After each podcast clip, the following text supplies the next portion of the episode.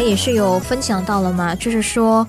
我们的情绪，我们的心情，其实是会影响到我们的身体健康。那接下来的分享是综合了中西医两个方面，就是中医和西医两方面的分享。到呢有接下来的分享是有三个了。我们的身体里面的一些部分是会被我们的情绪所影响到的。第一就是我们的神经和内分泌失调，都是有焦虑、抑郁。压抑、愤怒、沮丧的强烈情绪，而持续太久的时间，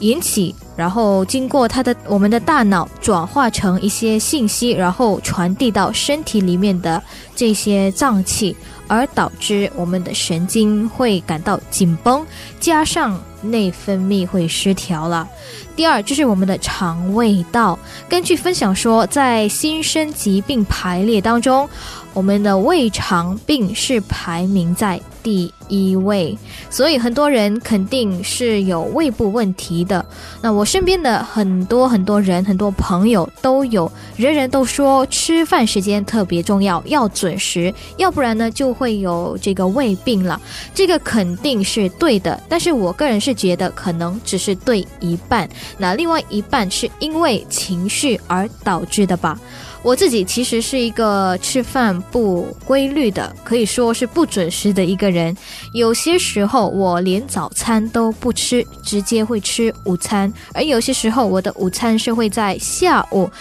两三点才会吃。所以，但是还是不要学我啦，这样的吃法呢其实是不健康的。但是幸好到目前为止，我是没有胃肠道或者胃部的这个问题，还是正常的。但是我也是要开始注意了，要不然就会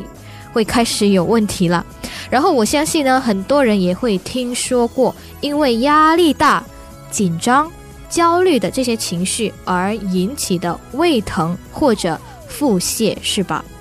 这应该是很多人会有。这个经验的，然后第三最后一个要分享的是心血管这个部位，影响健康的情绪其实不单单只是负面的情绪哦，喜就是呃可以说正面的好的情绪也会影响，像是开心啊，就会影响到我们的心脏的健康，喜乐其实是一种。很普通的情绪嘛，但如果是狂喜或者暴喜的话，或者就是大喜这样的情绪持持续的太久的话，就会引起心血管疾病的。当我们过于开心的时候，我们也会有过于兴奋和激动的这个情绪，而我们的心跳会跟着加快，我们的血压也自然的会上升，然后会有可能导致失眠。